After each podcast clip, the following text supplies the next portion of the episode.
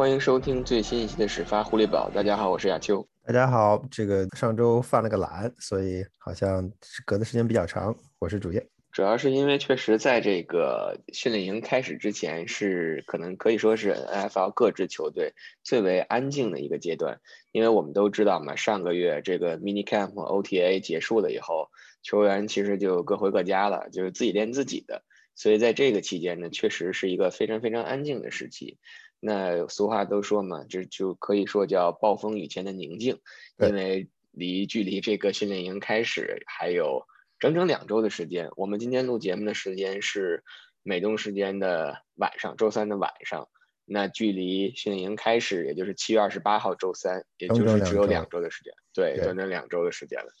那今天这期节目呢，其实我们并没有给大家准备说一些特别的话题，但是我们呢也给大家稍微的回顾一下，在过去的这两周，在我们偷懒的这两周里，都有哪些新闻发生。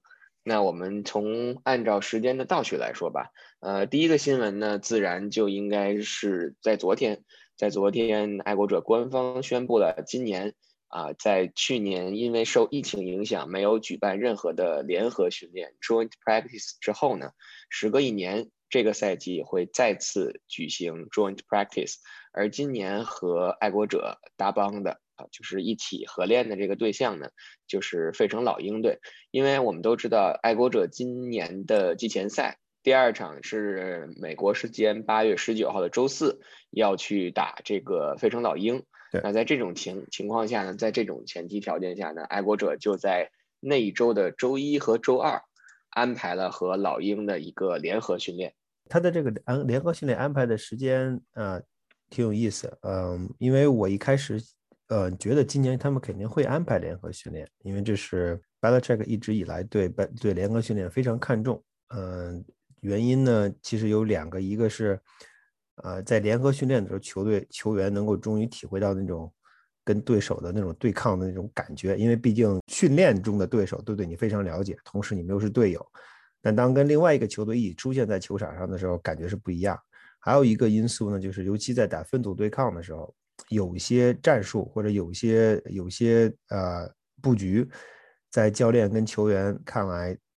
分组就跟呃其他球队联合训练的时候，跟自己和自己队内演练的时候，感觉也是不一样的。尤其在一些小小的战术上，你都可以都可以尝试着叫了。因为和和比赛虽然跟比赛的激烈程度没有办法相比，但是球员在在用脑上，在熟悉的程度上，实际上是很啊是很有意义的。比如说有些球教练员可以把这个把某些战术的布置大概的透露一点，让球队让进攻方。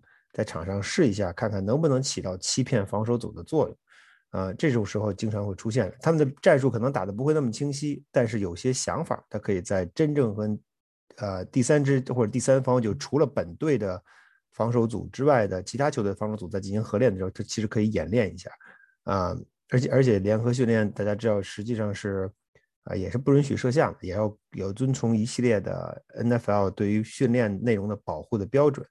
所以啊，所以在在这种情况下进行一些演练，实际上对于球队的保密来说也是有一定保障。虽然不如他自己队内训练有那么大的保障，但是在相对长、相对把你的战术演练放到季前赛或者常规赛里边，还是有一定的还是有一定的好处的。而且亚秋咱们今天也说，新冠疫情的原因，去年没有去年没打，去年没有季前训练，去年都没有季前赛。所以今年我们知道季前赛会如期开打，至少目前来看是这个样子。那你又加进了加进了 training camp，然后现在又加进了跟啊跟 Eagles 的 joint practice，这样给我们的感觉就是确实 NFL 和 Patriots 在逐步的回归正轨。啊，能到底能走多远，我们也不知道，因为大家也可以看到目前的这个防疫形势其实也比较的微妙，对吧？但是总的来说，一切还是向好的方向发展。对，我觉得其实今年举办的这个 joint practice，或者说即将举办这个 joint practice，最大的一个好处，或者是也不能说好处吧，就是它的最大的意义就在于这是一个趋向于回归正常的一种标志。对，就是说除了在之前已经进行的这正常进行的这个 OTA mini camp。那下一步就是训练营，训练营之后的这个联合训练，可能就会让我们更加的去感觉到一步一步恢复到了正常，然后去恢复到了一个可能二零一九赛季的时候那样的一个一个一个情况。刚才飞哥说到这个，就是今年这个 joint practice 是不能录像，或者说是球迷。呃，不能进场。这个目前来说呢，就说官方 Eagles 这边，或者说 Eagle 跟爱国者这边，其实还没有协商出最后的结果。因为刚才我特意查了一下，爱国者上一次就是到这个 Eagles，或者说去和 Eagles 进行这个联合训练是二零一三年。当时的时候呢，虽然没有对公众开放，但是有有少部分这个 Eagles 的季票持有者是被允许进进场观看的。所以说，今年究竟是一个什么样的政策呢？我们到现在可能连球队到现在都不得而知。但是其实给我的感觉，第一感觉就是，我觉得可能会会些许的去放一些球球迷进进场，因为毕竟这个球迷距离上一次到现场看球，或者说距离一个正常的赛季已经。超过一年了，就是一年多过去了，将近两年的这么一个时间。所以，如果能借这个机会，能把这个球迷重新拉回到这个比赛当中，或者是拉回到这种气氛当中，其实也是一个不失为一种好的办法吧。对呀，秋你说的没错，这个他们呃，球迷入场，我觉得几乎是肯定。但是要说一下，就是在在拍摄的这个过程里面，就是在摄像的时候，球迷是可以拍的，但是你拿手机在看台上拍的效果，肯定是不如在。就是球队摄像的效果好，但是我说的这个这个规则实际上是啊，就是在球队在自己拍摄拍摄训练的时候拍摄的这个录像带，两队合练的录像带只能有两队所有，是不能给第三支球队看。所以在相对来说，在这个角度上，从这个角度出发啊，还是有一定的保密保密性的，因为毕竟 Patriots 今年只能跟 Cowboys 打一场，剩然后其他的其他的对手跟 N A N F C 的 East 就没有什么关系了。好，那说完了昨天的这则新闻，关于 joint practice 呢，那我们把这个时间线推到上周。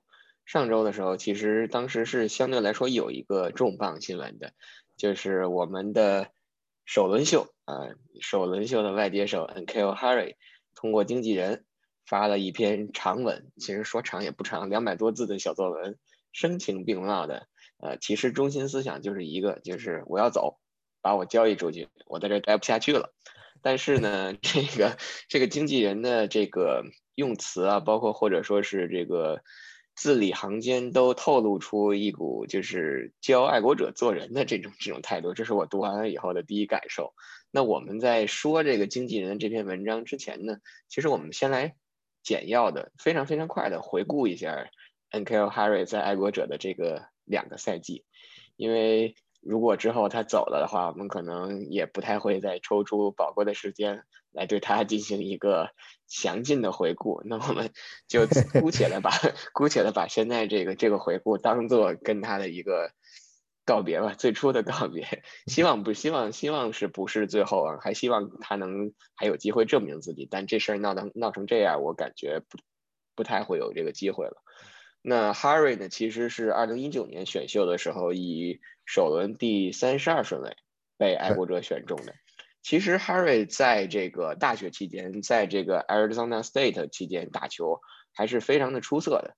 呃，用这个经纪人的话说，就是当时在队内可是头号的外接手。然后属于人人挡杀人，佛挡杀佛型的类型。对，就是属 属于那种可能四分卫把球扔到空中，我什么球都能给你摘下来那种感觉。对，但是到了 NFL 怎么就不行了呢？这个我们一会儿再说。啊，回顾 N.Q. Harry 在爱国者的这两个赛季呢，其实他只完成了四十五次接球，一共的推进了四百一十四码，有四次打阵，然后呢还有四十九码的这个冲球码数。我觉得可能给大家留下印象最深的那个球，就是当年打 Chiefs，那个明明是在界内的那个球被吹成了出界。对，亚球那个球就像我在微博里说的，啊，改变了 Harry 的历史，同时可能也改变了 Patriots 的历史，同时也改变了 NFL 历史的走向，对吧？如果那个球要打正了，可能历史的走向就会发生一些改变。当然，这些我们都不谈。我觉得有一条就是我我实在不太理解为什么那 Q Harry 和他的经纪人会选择在现在这个时间点上提出这个要求，这是一个非常非常奇怪的一个一个事情。只能而包括也就刚才你说，包括从这个声明来看，好像是在教爱国者做人，想有点像赌气的性质。然后我就不呃，因为你大家想一下，如果你想转会，如果你想提出被交易，那你最理想的状最理想的时刻应该是什么？应该是在转会，应该在那个选秀之前，应该在 FA 市场开启之后。或者哪怕在 FA 市场还没有开启的时候，你就应该提出向球队提出这条，说我混不下去了，我要走人，我要树挪死，人挪活，我要试试看看我是树还是人。但是你到现在这个状况，现在是七月份，训练营还有几天，还有两周就要开始了。常规赛季前赛还有几天，季前赛还有三个周，三周左右时间就要开始了。紧接着，而且今年季前赛又少一场比赛，所以常规赛还有多长时间？还有一个半月不到就要开始了。那作为你，你在如此晚的情况下，你提出要提出要求球队把你交易，这到底是为什么？所以我觉得，就他们这个动机和他的时机的选择都非常奇怪。而且他提出这个交易的时间是在 mini camp 结束了有段日子之后。那你 mini camp 的时候干嘛去了？你 mini camp 刚刚结束的时候你又干嘛去了？mini camp 刚开始之前你又干嘛去了？为什么等到大家都？都开始度假了，你突然就放出这么一个重磅炸弹，呃，也许是他们谈判的技巧，可是你谈判，你作为一个经纪人，你跟教练谈什么战术呢？没有意义啊！你有什么意义可谈的？你有什么战术可谈的？然后经纪人，我觉得有一点说的挺有意思，说你说说你 Kill Harry 的特长是在那种 contested catch 的能力，大家在大家知道在 NFL，尤其去年我们就不提了，因为 Cam Newton 在，然后又是 COVID，又又是新冠，所以。场上场下乱成一锅粥，我们就把它过去了。一九赛季，当他他他的 Rookie Season，他的他身后站的是 Tom Brady，Tom Brady 可不会传给你 Contested Ball，你要 Open，你要跟我 In Sync，你要跟我同步了，我看到你 Open 了，我才会把球传给你。我绝对不会说你在人堆里我把球扔给你，指望你在指望你在五十百分之五十接球成功的情况下蹦起来把球抢下来。如果你要抢不着怎么办？那你就 Interception，这 Interception 是算你的还是算我的？这种这他的这个他这个这个这个大脑的这个对这种情时局的判断和对对对 NFL 对对 Pro Football 的理解可能还不是特别到位，所以我觉得他的这个声明非常有意思。你要是说仅仅是对爱国者表达不用你表达不满，这是一方面；你同时把你把你自己辉煌的辉煌的过去是带个引号的辉煌的过去辉煌的过去拿出来当做说辞。这都不是一个 level 的说辞，而且而且我们不是小看 Pack Pack Twelve，就是他的那个那个大学分区，那个大学分区在可能比较崇尚进攻，在防守上很难说你这个球队就是这个分区的球队的防守有多么强。嗯，所以综合考虑吧，我觉得他的这个声明的内容和他声明的时机都是一个，只能说觉得让人觉得他们 Nikhil Harry 这方显得非常非常的不成熟。对，我觉得就像飞哥说的，先不说这个 N K L Harry 成不成熟，但是经纪人的作用是什么？经纪人作用是不是就是说应该帮助我这个球员，不管是寻求一份合同，还是说能找到这个下家？就是如果真的说 N K L Harry 意气用事，说我在这待的真的不开心了，然后我想闹这么一出，那你作为一个经纪人，作为一个合格的经纪人，先不说出色了啊。就说作名作为一一名称职合格的经纪人，你应该首先去阻止这件事情的发生，而不是任由他的这个脾气顺着他的这个意思去去写这样一份声明。是的，是的。而且咱们咱们稍微的，就是说花花两分钟来来看一看他这个声明，有几处非常有意思。第一处他说，这个 N K O Harry 在过去两个赛季只有八十六次 target。首先我查了一下啊，如果要是不知道是他的数据有误，还是说我查的这个数据有误，我看到他过去的这两个赛季在爱国者常规赛八十一次 target，季后赛七次，加起来八十八次，不知道他这八十六次 是是哪来的？是是有哪两次的这个 target 没有计算？这是第一点。第二点，他说这八十六次 target 完全不能就是契合当时爱国者选他。还有包括 N K L Harry 自己的这个 expectation，就是他的期望。作为首轮秀，N K L Harry 肯定是对这个结果不满的，就是远远不到他的他的这个预期。但我觉得从爱国者的角度来讲，不好说这个预期达没达到，因为其实在这份声明的最后，他说这个，他说 Nkil Harry 知道，这是通往成功之路上你必须所具备的，除了这个你自己的这个自身的素质以外，还需要的是机会。但你说爱国者没有给他机会吗？在去年一整年的这个这个赛季当中，刚才飞哥有一点说的非常对，一九赛季 Brady 在，你不可能指望着 Brady 给你一个首轮秀去传球，即使你可能是前十的这个外接手，就是前十顺位被拿的外接手，Brady 也不是一个会轻易去给你传球的人，他还是会去相信，会去传给他最信任的那些人，Adam、Gronk。第二点就是说。那你在上个赛季，Newton 作为首发四分卫的这个情况下，其实 Nkil Harry 是顶着队内头号外接手的这个光环或者是这个称号在打球的。但是说你自己跑不出位置来，你你你自己在一些五十五十的这个机会当中，你拿不下来这个球，那你怎么样去让四分卫或者说是让教练去更加的去信任你，去给你这些机会？这就是第二点我想说的。对呀，就你说到了 Cam Newton，我觉得，我觉得有必要多说两句 Cam Newton 跟 Nickel Harry 之间的关系。其实从去年我们新闻发布会上，包括啊上个赛季结束之后，Newton 参加的一系列的访谈节目，都可以看出来，Newton 其实在私底下和 n i k i l Harry 之间的关系非常好，或者说他是非常想跟 n i k i l Harry 建立很好的关系。嗯，在场上除了 Jacoby、除了 Myers 以外，啊，在 Newton 看来，在去年二零一九二零二零赛季，除了除了这 Kobe 可能能跟 Newton 啊有那种，或者说牛在从牛顿的内心来看，他他比较信任的球员，相信能够做出能够打出水平的球员，可能就是，Nico Harry。他在不同的场合都维护过 Nico Harry 的啊声望或者名声，说 Harry 怎么怎么样。他之前可能是个 Rookie，所以他不太适应。球队的环境现在都 work 嗯非常努力的在提高自己，如此这般。但是实际上，Harry 这个声明等于把 Newton 给给卖了啊，等于把他就从车上从铺车上扔下去了。说，那你如果你说你之前的之前他给的次数少，那意味着什么呢？你第一个赛季是 Tom Brady，OK，Tom Brady 已经走了，算了，我们不提了。那上个赛季是谁呢？上个赛季的 quarterback 很有可能也是你这个赛季的 quarterback。那你现在提出申请意味着什么？意味着一看，我靠，他又回来了，他肯定没戏了，他他不可能给我传球，那我还是走了。那你这，那你把 Cam Newton，我们姑且不说 Cam Newton 的水平如何，姑且不说什么时候 Mac Jones 会上位，对吧？但是基于 Cam Newton 现在在你队内的现状，基于 Cam Newton 目前仍然是你队内一号 quarterback 的现状，那你提出这份声明，实际上就意味着你跟 Cam Newton 之间的关系，你从你的角度上讲，你已经把这刀。砍下去了，你已经把这个链儿砍断，那他不走也不行。你留在这个队里边，大家会怎么看你？看牛顿会怎么看你？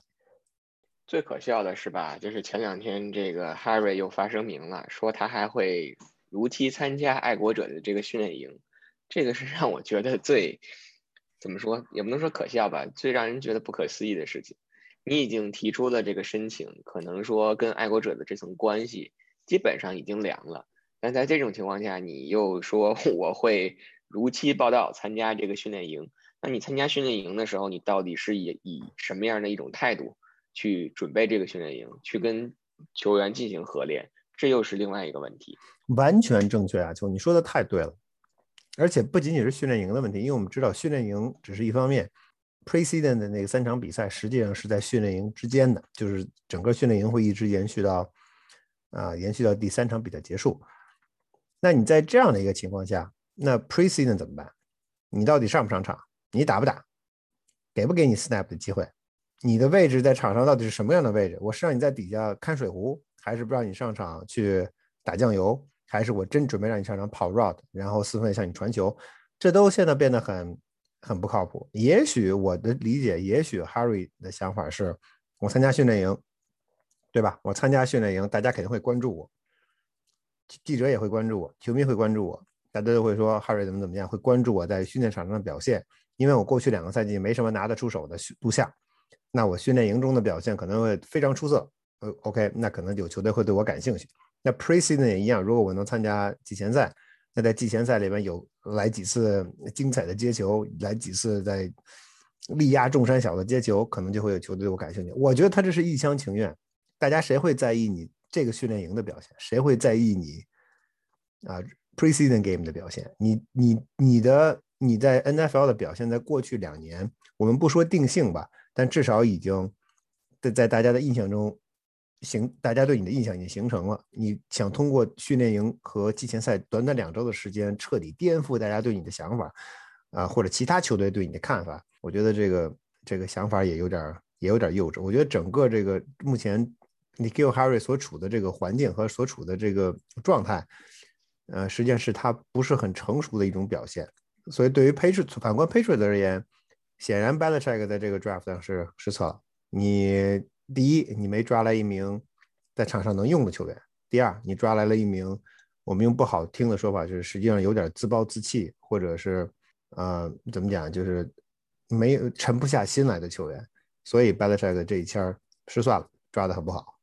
对这一签儿确实是，如果你现在从结果我们去反推当时的这个过程的话，其实二轮被选中的这个外接手四九人先摘走这个 Debo Samuel，然后泰坦摘走这个 AJ Brown，包括第二轮第三十二顺位海鹰摘走这个 DK Metcalf，其实随随便一个拿来，可能也不是现在的这种结果。哎呀，说多了说多了都是泪啊！是我先我先去擦，我先去擦个眼泪，擤个鼻涕。哎，人比人就害死人，这不能比这个东西。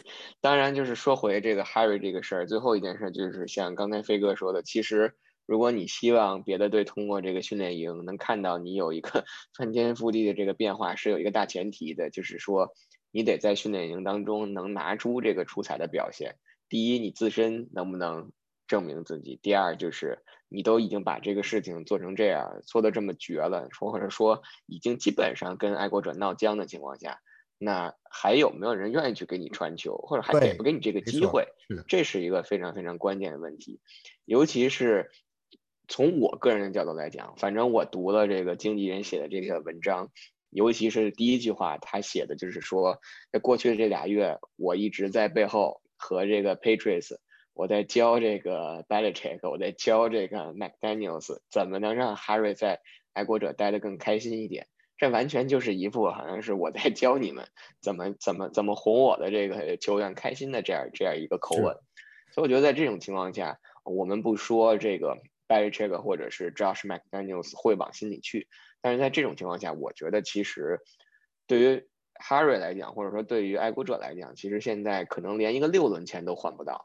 哎，亚秋，你说的这个其实我觉得很有意思，就是说从既然你跟我鱼死网破了，对吧？那我们呃从 Belichick 或者从 Patriot 的角度上讲，那我也不需要呃照顾你的面子，照顾你的前景，对吧？啊，你从你的声明来看，你去其他任何一支球队都比留在 Patriots 强。那我也不，那我们也没什么更多的谈的，我们就就所谓的 business is business。如果要到了这一步，那亚秋你刚才说的非常对，因为你现在作为 Harry 来说，你现在已经提出我要走，我要走，我跟 Patriots 闹僵了，别的球队都知道你必然会走，那我凭什么要给你？我凭什么要给 Patriots 一个三轮签、二轮签、四轮签、五轮签？我凭什么要给你？我就给你，我就等着你，对吧？我就在树底下等着。而且大家大家要知道，就是在现在这种状况下。有哪些球队非要指着 Harry，非要指着说我需要一个外接手，要没有这个外接手我就混不下去了？不会的，你到现在这个现在这个局面，各队都开始准备裁人了，没有什么球队会说我现在这队里边急需一名什么什么什么什么样的外接手。如果他真是急需，他早就解决了，无论通过 free agent 还是通过 draft，早就解决了，或者 trade。到现在还没有行动的球队，就说明他根本不需要你去了，只能起到。锦上添花做不到雪中送炭，所以你的价值已经大打折扣。那对于 Patriots 来说，我把你送给其他球队换了一个七轮签，有什么意义呢？好像也没什么意义，对吧？那我怎么办？我把你留在这儿呢？似乎对我来说可能回报更大。万一你开窍了，万一你打出来了，如果你实在打不出来，我最后在九十三人大名单往下砍的时候，第二波砍的我再把你裁掉，可能也没有什么错误。也许打掉了你以后，你还能进，还能来的，还能去 practice squad 都有可能。所以，当然，practice squad 有点有点夸张。他被砍掉了，他肯定不会再回到 Patriots。就说在在当前这种情况下，他实际上把他自己跟球队都送到，都放到了一个非常不利的一个一个地位。怎么说？我觉得我对他的前景，第一，在他队内并不看好；第二，他去其他的球队的未来，我其实也不是非常看好。好，没想到这个 Kill Harry 这点这个不成熟的这个小事儿，引引得了我们聊了这么半天。那我们其实对他这两年的这个总结，或者对他这两年在爱国者生涯的回顾。就以一个不成熟吧，或者是相当不成熟，对一个幼稚来来画一个句号吧，对他就此定个性。对亚秋，你说到不成熟，那个前两天又有一个球员，曾经在 Patriots 效力过一段时间的一名线卫 Cassius Marsh 蹦出来说说 Patriots 的环境不好啊，队内的氛围不好啊，说球员紧张到说连饭都没时间吃啊。啊，一下子就掀起了波澜。我觉得不知道你不知道你听过这事儿没有？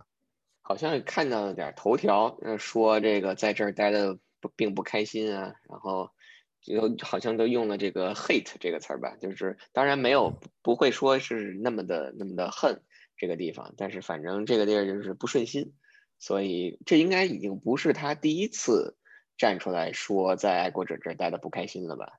对这个，他可能如果没记错，他当时从爱国者走了以后，就开始就骂了爱国者一通。现在估计在季前赛，就是在赛季开始之前，training camp 开始之前，NFL 的超级长草期，实在是，呃，实在真是可能是闲的没事儿，所以站出来说两句。然后跟爱国者相关嘛，大家都会非常在意，所以突然之间他的这条新闻又蹦出来啊，又蹦出来，嗯。一时间掀起一点小小的波澜，但是可能意思也不是特别大。我觉得，因为像他这名球员，呃，在爱国者可能待了时间非常非常短，可能大多数球员都没听说过的。我印象中，刚才之前也是听到他这个名字，因为我记得他之前说过这件事儿。我记住他只仅仅是因为他他之前曾经说过 Patriots 的种种恶行。另外一名啊，跟他有类似经验的球员叫 Brandon Spike，曾经在 Patriots 跟 Buffalo Bills 也打过。呃，对于我来说，他们我只记住这些，就这些情况，说明说明什么呢？说明他们的 Patriots 并没有有什么真正的贡献。就他是不是真能爱国者的文化，不是所有人都能轻易融入的，很这是很明显的一件事情。但是有很，但是同时很明显的也是，呃，有很多球员是能够融入的，而且很多球员在这里取得了成功。所以怎么说？我觉得人各有志吧，并不是，并不是所有人都能够在 Patriots 取得自己想要的东西。对，这可能也算是一个小插曲吧。可能想借着这个 爱国者来博一下这个自己在新闻上的这个热度。估计估计可能也就只能靠这个博一下热度。对，刷刷一波粉丝。那我们说完了这个 小插曲以后呢，那我们今天最后一个小小的话题就是。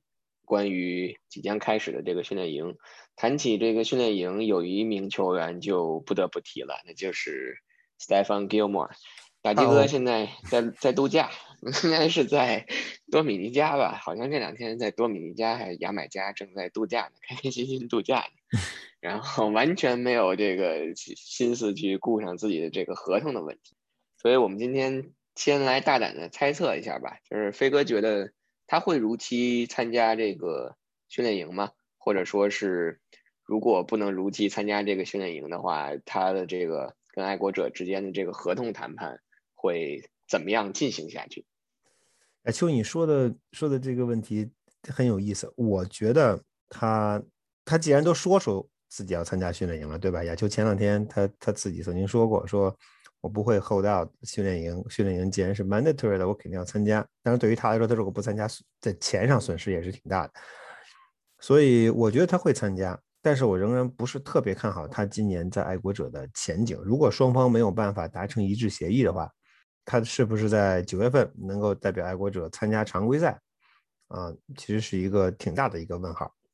我觉得其实给我感觉可能。训练营就是直觉上来说，可能训练营第一第一天、第二天，也许有一个小小的 hold out，然后就在那两天就把这个合同解决了。因为确实他在上周接受采访的时候说，他其实并没有想想提出交易，然后他也没有说想去其他的球队，他只是说想拿到一份跟他的这个能力或者说在场上打出的这个表现相匹配。或者是匹配身价的这么一个合同，对，因为我们实话实说，确实他今年的这个年薪可能在 NFL 现在连前十的这个脚位都排不进去。从尽管他上个赛季受到了这个伤病的影响，然后又经历了一个手术，我们现在也不知道他这个术后的恢复究竟能到什么样的一个情况。但是综合过去这几个赛季的表现，我们可以说他现在还是爱国者队内第一的脚位。因为即使纵使我们说上个赛季 J.C. Jackson 有八次吧还是九次超节，就是险些拿到这个联盟的这个超节王。但是在这种情况下，我们也看到了他在单挑这个 Stephen Diggs 的时候被对手爆成什么样子。所以我觉得，当然我是有一点私心，我是希望这个 Gilmore 留在继续留在这个。你不是有一你不是有一点私心呀，球？毕竟毕竟 Gilmore 在这个接受采访的这上给了我多大的帮助嘛，对吧？但是但是我觉得就是从从这个。Belichick 的角度来讲，他深知这一点，就是说，即使从 Gilmore 他可能恢复不到之前自己可能十成的功力，但是他还会有至少可能邮箱里还有七八成的这个能力在。既然有这个能力在，他就还可以去作为爱国者的头号脚位，去作为这个 lockdown 的脚位。那在这种情况下，其实也有助于去帮助，不管是 J.C. Jackson 也好，或者是今年新来的这个 Jalen Mills 也好。都会有机会去发挥出自己的能力，所以我觉得在这种情况下，给他一份适当涨薪的这个合同是完全合理的。就是不要说，Belichick 以前从来在面对这种情况的时候，只会坚决的说 no，他不会去眼睛里容不得沙子，不可能允许这种情况的发生。我觉得在 Gilmore 的这件事上，也许会会有一个后，不能说叫后门吧，但是也许会有一一次特殊的处理。亚秋，你说的其实非常有道理，呃，我也同意。只有一点在哪儿呢？就是你刚才我我再强调一下你刚才的观点，就是嗯，Stephen Dix 啊，Buffalo Bills，如果 Patriots 今年想有作为的话，对吧？去年去年第一场比赛打完了，嗯，你还有点不忿儿，觉得呀，牛顿牛顿如果没掉球，可能怎么怎么怎么样。第二场打完了，你是基本上没有脾气了，人家来到你的主场，把门踹了，把窗户拆了，把床扔了，你然后高高兴兴走了。而且是，而且是，如果没记错，是 Monday Night Football，应该是全国全美国直播的，国内的球迷也看了。这个实际上是一个很没面子的事情。那你今年咱们不说超级碗，不说 AFC Championship，对吧？但是你至少你要你下了这么大血本，咱们之前说过，你把钱砸出去你要听响。那你这对爱国者本赛季的响，第一个响就是要。你是不是想想办法要重新夺回 AFC East？尽管 Buffalo Bill 实力很强，但你是不是要是不是得有这个想法？是不是得有这个打算？我觉得他们是有的。如果你要没有这个打算的话，你为什么要花这么多的钱签这么多的人呢？所以，如果这个真是打算的话，那 J.C. Jackson，你你再看两眼 J.C. Jackson 在上个赛季和 Buffalo Bill 比赛的 Buffalo Bills 比赛的录像的话。你可能会觉得，看看我还剩多少钱，Gilmore，你到底要多少钱？咱们来我们家商量商量，吃顿饭，对吧？把这个问题解决一下。所以从这点来说，我觉得是是有道理。如果这个事情会解决的话，确实应该是在 Training Camp 开始之后，短时间内，Patriots 就会跟 Gilmore 达成协议。其实如果给他一年的合同，适当的提高一点，实际上给他一个一年合同，因为你最终可能要给他续约一年，但同时取消第二年，这这是惯用伎俩了。如果你要是这么做的话，实际上是帮助他在下个赛季在签职业生涯的最后一份大合同，也打下了一个很好的伏笔。如果在这个赛季能够表现得很出色的话，如果能帮助佩锤子在防守组上打出很好的成绩的话，所以，呃，所以也不排除这个可能性，但是谨慎的乐观吧。对，其实我刚才又仔细想了一下，别说超级碗，也别说这个 AFC 了，咱就说美东的话。除了比尔的这个 Stephen Diggs，今年海豚，你你让 J.C. Jackson 去防这个 Devante Parker，或者说是去防这个从德州人新签来的这个 Will Fuller，我都不觉得 J.C. Jackson 能能做到怎样。甚至包括小飞机，小飞机上个赛季我们打小飞机，是不是被人家 Perman 在脑袋顶上摘了两个大针？J.C. Jackson 那场。